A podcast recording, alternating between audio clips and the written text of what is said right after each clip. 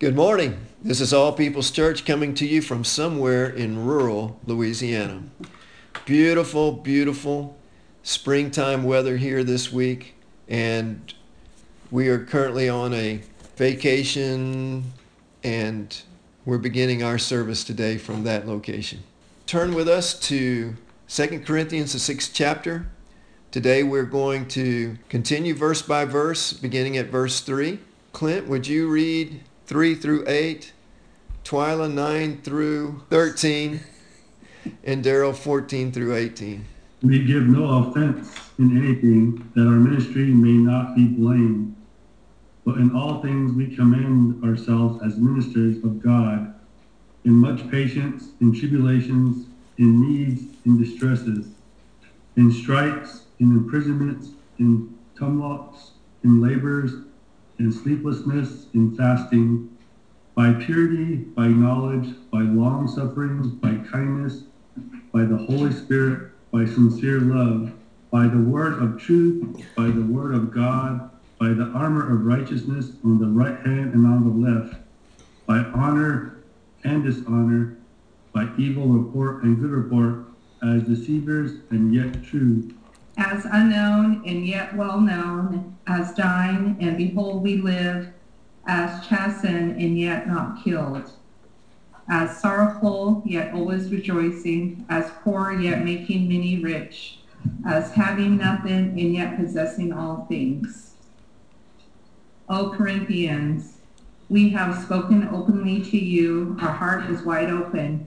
You are not restricted by us but you are restricted by your own affections. Now in return for the same, I speak as to children, you also be open. Do not be unequally yoked together with unbelievers. For what fellowship has righteousness with lawlessness? And what communion has light with darkness? And what accord has Christ with Belial? Or what part has a believer with an unbeliever? And what agreement has the temple of God with idols? For you are the temple of the living God. As God has said, I will dwell in them and walk among them. I will be their God, and they shall be my people. Therefore, come out from among them and be separate, says the Lord. Do not touch what is unclean, and I will receive you. I will be a father to you, and you shall be my sons and daughters, says the Lord Almighty. Amen. May the Lord add his blessing to the reading of his holy scriptures. Let's return now up to verse 3, but before I begin there, I want to talk about the theme. You may have heard the scriptures read and thought, what is Paul talking about? It's not necessarily easy unless you determine the theme. And the theme is, he says, we commend ourselves as ministers of God. And he says it several times. We'll talk about that at length. And then the primary idea I chose in, in the theme came from verse 4. The primary idea I chose from verse 3. It says, we give no offense in anything that our ministry not be blamed. Can I talk about verse 3. I won't ask Denise to read it again since basically I just read it. But my, my initial thought about this was we are very careful. Uh, this is what Paul's saying. Paul, Paul is saying this and he's saying it for a reason. But he says, we give no offense in anything that our ministry may not be blamed. He always uses the word our. He seldom uses I. But I, I like to go ahead and substitute I because I know he's talking about himself and his ministry team, but I know he's talking from his heart. I want to eh, put in there, he says, I give no offense in anything. He says that my ministry may not be blamed. We are very careful. My elaboration on that scripture is this. We are very careful to live godly, pure, even, may I dare say it, Spartan lives. We endure many hardships without notice or complaint, so the ministry will not be blamed.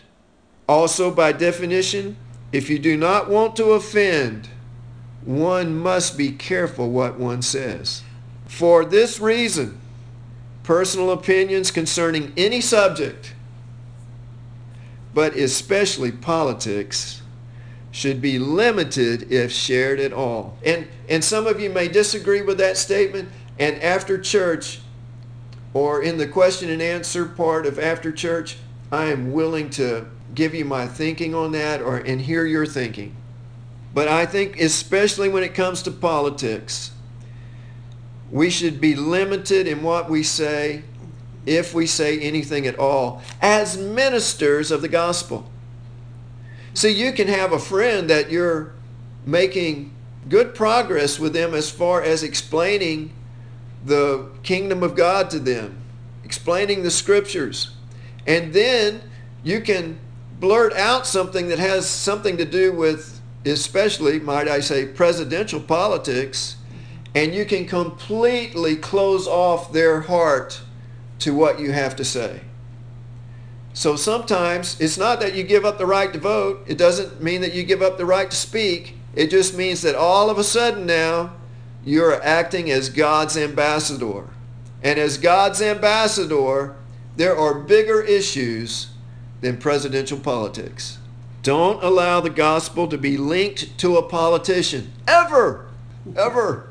Don't ever let it be linked to a politician. There's some Christians and Christian organizations in this in these last couple cycles and they've allowed their name to be associated and their ministry to be associated with one politician or one political party and I'm telling you that is very dangerous. And why? It's because they're politicians. No matter how good a politician or political party seems to be, it must be understood that their first priority is getting elected or reelected. They will take positions and make allies to achieve that goal. They will do it. Their first priority at all times is not the purity of the gospel. Can we agree with that? So that's the reason I say, as an ambassador of God, sometimes you have to soft pedal your own personal opinions. Have I always done that? No. Have I made some grievous mistakes? Yes. But let us all learn from our mistakes and do better. And Paul is saying, he says, I don't give offense in anything that our ministry may not be blamed. Clint, would you turn to James 3 2 and read that for us, please? For we all stumble in many things. If anyone does not stumble in word, he is a perfect man, able also to bridle the whole body. Yeah, that's one of those scriptures that really is important to keep in mind. We need to bridle our tongue and realize that that the tongue is the hardest thing to tame. It's so easy to say things that offend people. Denise, would you read verse 4? But in all things we commend ourselves as ministers of God, in much patience, in tribulations, in needs, in distresses. This is the theme. He says, We commend ourselves as ministers of God. He says, We suffer all things without complaint because we are overseers of God's people. And, the, and he was. In fact, this suffering without complaint is a sign, I, and I agree with this, I believe it's a sign that he was called to that position. He says it commends us. He says this whole idea of commending oneself is very foreign to us Christians. You know, because one of the things that we seek to do is to remain submitted to God and to live a life of humility, realizing that we are just servants. We don't have any right to be boastful. Everything that's good in Denise and my life is really an outgrowth of God. And accepting the scriptures and living by the scriptures and believing and praying and asking God for help in desperate situations and difficult situa- situations. And I could give you a whole catalog of things that Denise and I have been through. And when it's turned out well, it's been because of God. So there's no reason for me and her to be boastful. In fact, we should be very humble and, and show a great deal of humility. Paul is the same way. But he says, wait a minute, guys. He says, today I'm going to commend myself to you. It's like I'm going to write my resume and I'm going to read it to you. So let's let's continue with that and, and sort of see why he's doing it. Uh, would you read verse 5? And in every one of these verses, I want you to put in front of that verse the theme of this chapter, which is we commend ourselves. Verse 5. In stripes, in imprisonments, in tumults, in labors, in sleeplessness, in fastings. Stop right there. See, the first three of those stripes, imprisonments, and tumults, those comprise suffering at the hands of men or, or earthly government. The second three, labors, sleepiness, sleeplessness, and fasting, those concern ministry-induced suffering. And you say, well, how? It's suffering in that we suffer the loss of free time. He says, I labor. And if you're going to be a servant of God, you're going to lose some free time. One of my great heroes of the faith, faith Daryl, and one of yours, he used to say, ministers of God don't have hobbies. ministers don't have time for hobbies. Well, I think you can have a hobby for sure. But you do give up a lot of free time because because why? You study the word of God. You pick up the phone and call people. You know, sometimes you might want to just go out to the to your garage or your shed and just work. You know, you might want to just go do something that you want to do.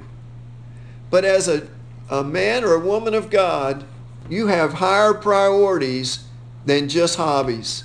And so you labor for the Lord and you give up time for him. The another thing you do is you lose sleep as a overseer. See, one of the things that happens when you decide, and I won't say you decide, but if you ever feel called into the ministry, that's great. And I and I want you to answer the call. But I want you to know that as part of ministry, you will have some sleepless nights because you care about people. you you pray for them, you hurt with them, you, you go through things with them. Sometimes you see them making mistakes and it just kills you. And sometimes it's going to cost you some sleep. Even if you don't pray, it's probably the best thing to do when you're having one of those sleepless nights is go ahead and get up and pray for them sometimes if you do that, then you can gain some. I don't. Yeah, you can get some peace over it and go back to sleep. And then the other nights you just don't want to get up and pray, and then you just sort of toss and turn for hours. Paul is saying, listen, I'm commending myself to you because I want you to know how I live. He's, and he says, in stripes, he says, I have been beaten for the gospel. He says, I've been imprisoned for the gospel. And prisons are no fun place today, but back then they were horrible. he says, I've been in riots because of the gospel. That's tumults. You know, this, this is the tumult kind of idea where things are just getting crazy where he's, where he's at. He's, in a way, I'm sure he is responsible in some way because he's presenting the gospel and he's getting a lot of pushback in, in, in some case, he's so successful that it causes a riot because some of the people are so upset. It'd be like in a present day situation might be like if, if a preacher down in the French Quarter in New Orleans, he has such a revival down there that nobody's going to the bars and all that kind of stuff. Well, the bar owners are going to get all mad, right? They're going to they're going to try to break up things. And that's what Paul was doing. He was he was doing a, a great job for the Lord, but sometimes it caused the tumult. And he says, I've been in all that stuff. And then he says, and he says, I labor, I lose sleep, and he says, I fast. And you know, when you fast, you suffer. True? When you fast, you suffer. You put your body through some stuff that your body doesn't want to go through. And if you say, well, fasting a meal doesn't really bother me, well, fast a day. You say, well, fasting a day doesn't really bother me. Well, you fast three days then. I promise you there's going to be a point in there where you're going to be suffering and your body's going to be talking to you. And it's good for you. And I, and I fully support fasting. But I'm just telling you, it is a form of suffering that you endure because of your work for the Lord. Sometimes when things are really serious, when you're really going through a difficult time, one of the things you can do, you can fast and pray. And I, I'm telling you, it does make a difference. Denise, would you go to verse 6? And, and before she says, before she, I want to insert this again. He says, we commend ourselves as ministers of God. By purity, by knowledge, by long suffering, by kindness, by the Holy Spirit, by sincere love, by the word of truth, by the power of God, by the armor of righteousness on the right hand and on the left, by honor and dishonor, by evil report and good report, as deceivers and yet true, as unknown and yet well known, as dying and behold we live, as chastened and yet not killed, as sorrowful, yet always rejoicing, as poor, yet making many rich, as having nothing and yet possessing all things. Okay, there's like five verses there, guys. I'm not going to delve into each one of those items that Paul talks about, but this week, take a few moments and go through that list and meditate on it. Ask the Holy Spirit to begin to enlighten you about what Paul is saying there. There's a lot in there, but we absolutely have don't have time to go through those five verses today and pick them apart. But Paul is saying, listen, I'm commending myself to you as a minister of God, and then he goes through that list. Our lives, I, I want to concentrate on verse 10. He says, as sorrowful, well, I'll go to verse 9. He says, as unknown and yet well known as dying, and behold, we live. As chastened, and yet not killed. Verse 10, as sorrowful, yet always rejoicing. Every one of those things, it's sort of like a contradiction, if you will. It's sort of like a dichotomy. And he says, as poor, yet making many rich.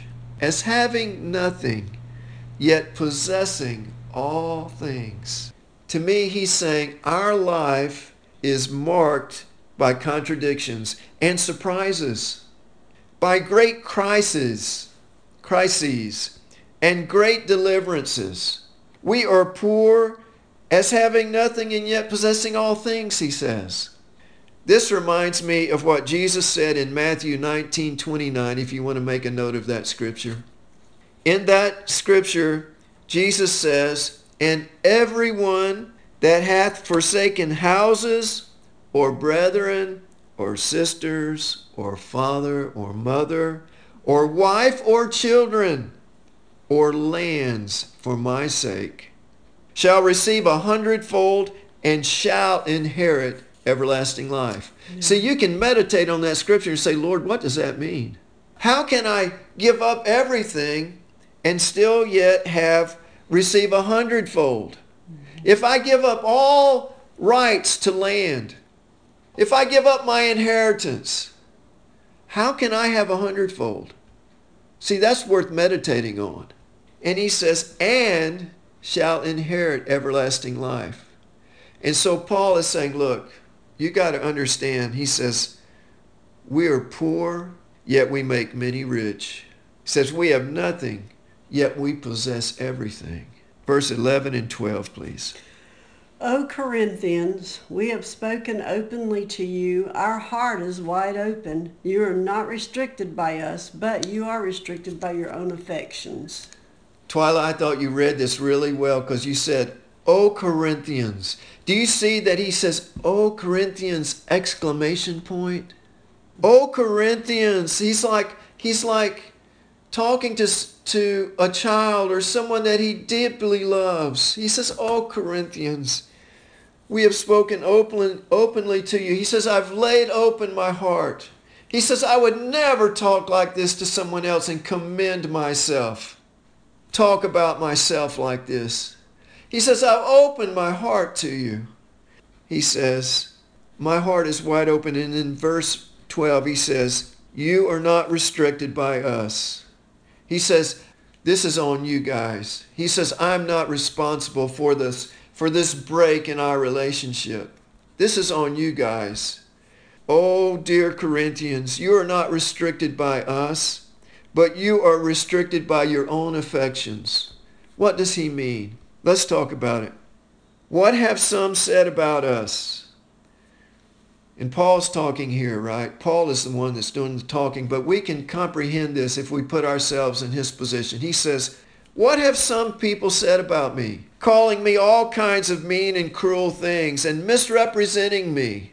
It has caused many of you to become cool toward me.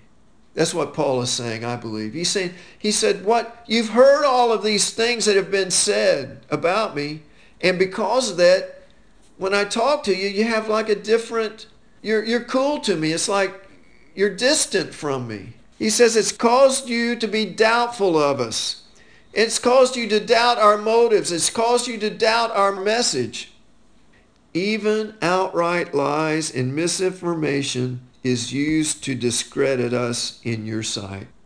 How current, yet how ancient are these tactics of our enemy? Satan always wants to call into question the truth. Always. That's his first thing he wants to do is he wants to cause you to doubt truth, especially God's truth. But a minister of God he also wants to call that minister into question. He wants you to doubt that minister. He wants you to, to doubt the, the love the minister has, doubt the minister's life. He tries to question God's truthfulness and motives, and you can be sure he will try to do the same with God's ministers.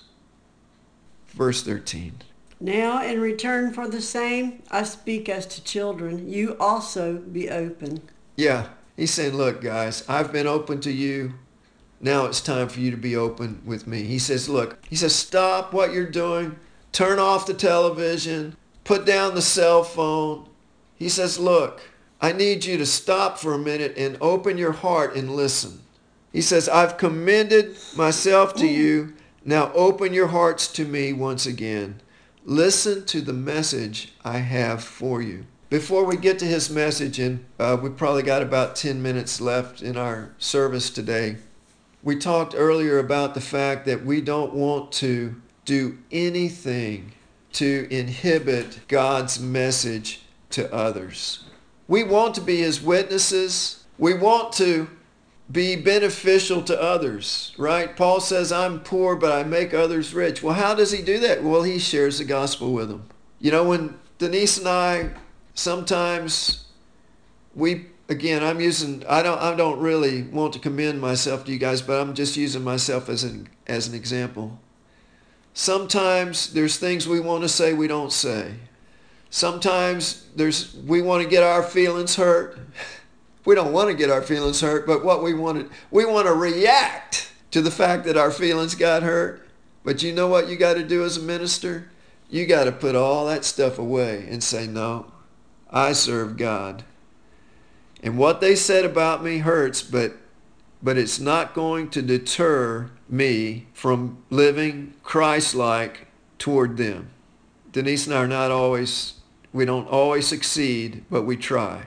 But the benefit, if we can do it, is that the message of the gospel is not inhibited. If we can keep ourselves under control, if I can keep my political opinions to myself sometimes, then later, when I get a chance to talk to that man or woman, they will not inhibit telling them about Jesus Christ.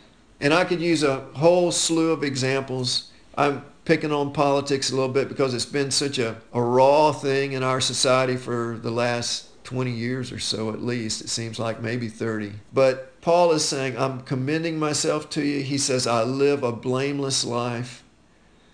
I do everything for the gospel. I have suffered for the gospel.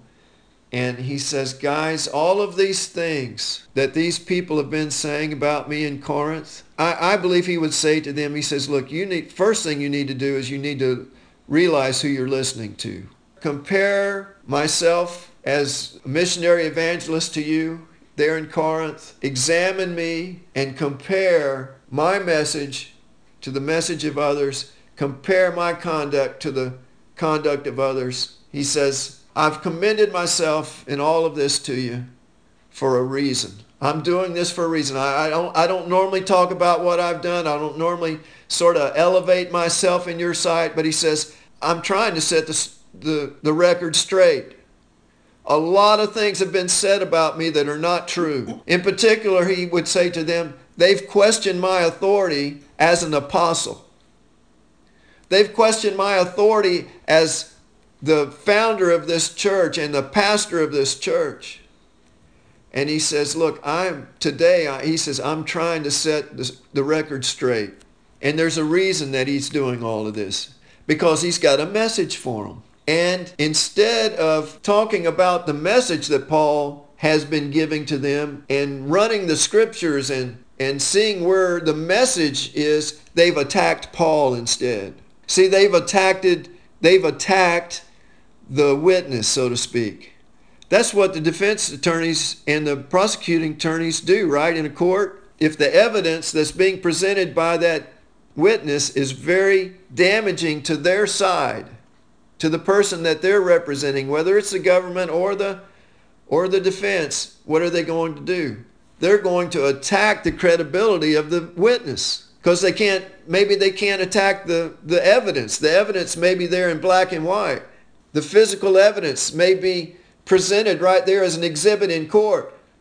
So the next thing they're going to do is they're going to attack the witness. And that's what they've done to Paul. So let's find out why. Let's go to verse 14, Denise. Do not be unequally yoked together with unbelievers. For what fellowship has righteousness with lawlessness, and what communion has light with darkness? See, Paul has previously called on the Corinthians to separate themselves from idol worship and to stop going to pagan temples. Paul once again visits the very issue that has created such a firestorm of criticism toward him. He says, Corinthians, stop. Open your hearts. Listen to the message again. He says, look, I'm going to present the message to you again. He refuses to be muzzled. He won't allow the message of Christ to be tainted and the call to holiness to be watered down. He cries out against mixing Christianity with other things. Verse 15 and 16. And what accord has Christ with Belial? Or what part has a believer with an unbeliever? And what agreement has the temple of God with idols? For you are the temple of the living God. As God has said, I will dwell in them and walk among them. I will be their God and they shall be my people. Do you hear that? He says, What does Christ have to do with Belial? That's like the devil. The, these two things, you don't mix these things. He says, Don't do that. You as a Christian don't go into that pagan temple and sit down and eat with them, those guys. And basically, he says, I know and you know that offering that food to the idol doesn't mean anything. But he says what you're doing is you're causing harm to other Christians when you do it because they don't know they don't have the same amount of faith that you do. They don't have the same knowledge that you do. He says you're causing harm in the church when you do this. He says he's he's asking them stop doing this. And I think every pastor of every church across America ought to be saying the similar thing to their congregations which is do not mix the things of Christ with the things of the world. They don't mix. Don't do it. God is holy. And God says, For you are the temple of the living God. See what Paul is saying? He says, You are the temple of the living God. And God has said, I will dwell in them and walk among them I will be their God, and they shall be my people. God is holy, so we should be holy. See, that's Paul's message. It's a message of holiness. This is an Old Testament theme repeated often in many scriptures by multiple prophets over long periods of time. That's important. That's the thing I want to key on are the themes of the Bible. And this is a theme. He says, be holy like God is holy. God wants to dwell with us. We should be careful to heed it. He wants to dwell among us, and in our present time, his presence is available to, available to us by means of the Holy Spirit. Verses 17 and 18. Therefore, come out from among them and be separate, says the Lord. Do not touch what is unclean, and I will receive you. I will be a father to you, and you shall be my sons and daughters, says the Lord Almighty. Verses 17 and 18 can be summed up in the phrase, do not grieve the Holy Spirit. It's one thing that I try not to do. And I know that time, there are times when I do grieve the Holy Spirit, but I try not to. And when I know that I've done something that obviously would grieve the Holy Spirit, I try to stop, repent of what I've done. If I need to go make it right with someone, you know, if I've if there's a chance I've offended my brother, say, in some way, if I've acted in a way that was not Christ-like with a merchant or with a lady behind the, the cash register or some other way, I want to repent before the Lord. I want to make it right with that person, whoever it is, even if it's a stranger. And then I want to say, Holy Spirit, forgive me. I, I know I offended you. Please, please don't pull back from me. I'm acknowledging that what I did was wrong. I want to reverence your presence. Daryl, would you read Ephesians 4 25 through 32? Therefore, put away lying. Let each one of you speak truth with his neighbor. For we are not, excuse me, for we are members of one another. Be angry and do not sin. Do not let the sun go down on your wrath, nor give place to the devil. Let him who stole steal no longer, but rather let him labor, working with his hands what is good, that he may have something to give him who has need.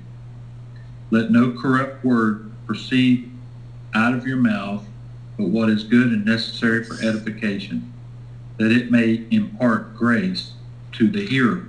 And do not grieve the Holy Spirit of God, by whom you were sealed for the day of redemption.